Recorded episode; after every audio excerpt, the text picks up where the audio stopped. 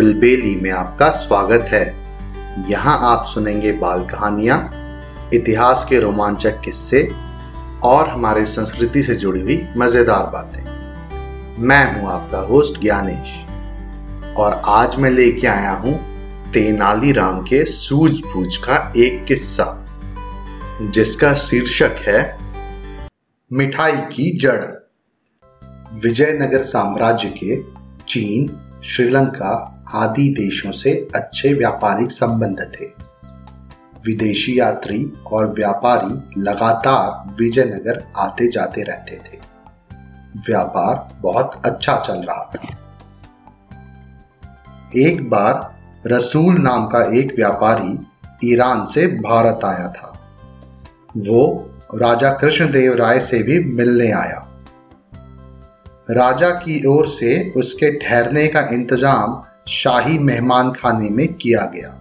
राजा ने उसका खास ध्यान रखने का आदेश दिया। दिन में रसूल हम्पी घूमने निकला। खेतों की हरियाली ऊँचे ऊँचे दरख्त गन्ने की फ़सल आदि देखकर रसूल अचंभित हो रह गया, क्योंकि उसके देश में ऐसी हरियाली कहीं भी देखने को नहीं मिलती थी। उस रात भोजन के बाद राजा कृष्णदेव राय ने रसोइयों को आदेश दिया कि वहाँ की मशहूर मिठाइयाँ जैसे कि पूरन पोली, मैसूर पाक, श्रीखंड, मोदक आदि रसूल को चखाई जाए। रसोइये ने ऐसा ही किया, पर रसूल ने उनमें से एक भी मिठाई नहीं छुई। राजा को बहुत आश्चर्य हुआ। तभी रसूल ने रसोइये से कहा, भाई मुझे इन सबकी जड़ लाकर दो, मैं उन्हें चखूँगा। रसोईया हैरानी से राजा की ओर देखने लगा। मैसूर पाक श्रीखंड पूरन पोली की जड़ें? राजा कुछ समझ नहीं पा रहे थे कि रसूल क्या चाहता है। उन्होंने तो कभी भी इन मिठाइयों की जड़ों के बारे में नहीं सुना तो उन्होंने मेहमान से एक दिन का समय मांगा। अगले दिन दरबार में राजा ने सभी दरबारियों से उन सभी मिठाइयों की जड़ लाने को कहा। सभी दरबारी एक दूसरे का मुँह ताकने लगे। मिठाइयों की जड़? ऐसा तो ना कभी देखा, ना कभी सुना। राजा कृष्णदेव राय ने तेनालीराम की ओर देखा।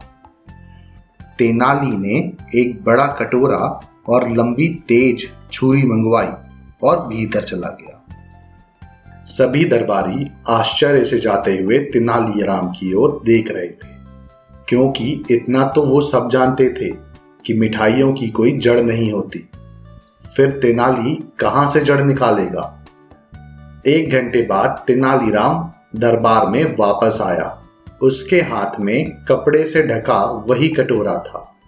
वो राजा के पास गया और बोला, महाराज, ये रही पूरन पोली मैसूर पाक, श्रीखंड और मोदक की जड़ें। सभी दरबारियों की आँखें खुली रह गईं। वो सब उचक उचक कर कटोरे में झांकने की कोशिश करने लगे। पर कटोरा तो कपड़े से ढका था। तेनाली के आग्रह पर रसूल को दरबार में बुलाया गया। रसूल ने तेनाली से वह कटोरा लिया और उस पर ढका कपड़ा हटाकर उसमें रखी जड़ चखी। वाह महाराज पूरन पूरी श्रीखंड, मैसूर पाक और मोदक की जड़ तो अत्यंत मीठी है। ये ईरान में नहीं मिलती। इनके स्वाद के जादू ने तो मुझे अपना गुलाम बना लिया है। आपके राज्य की मिठाइयों की जड़ तो मिठाई से भी ज़्यादा मीठी है। मज़ा आ गया इन्हें खाकर। रसूल एक के बाद एक गन्ने के छोटे टुकड़े खाता जा रहा था। जिन्हें तेज छुरी से काटकर तेनालीराम ने कटोरे में भरकर रसूल को दिया था। असलियत समझ में आते ही राजा मुस्कुरा उठे और उनके साथ ही सब दरबारियों के चेहरे खिल उठे। आज तेनालीराम की चतुराई ने विदेशी मेहमान के सम्मुख उनकी नाक कटने से बचा दी। मुझे उम्मीद है आपको ये कहानी पसंद आई होगी।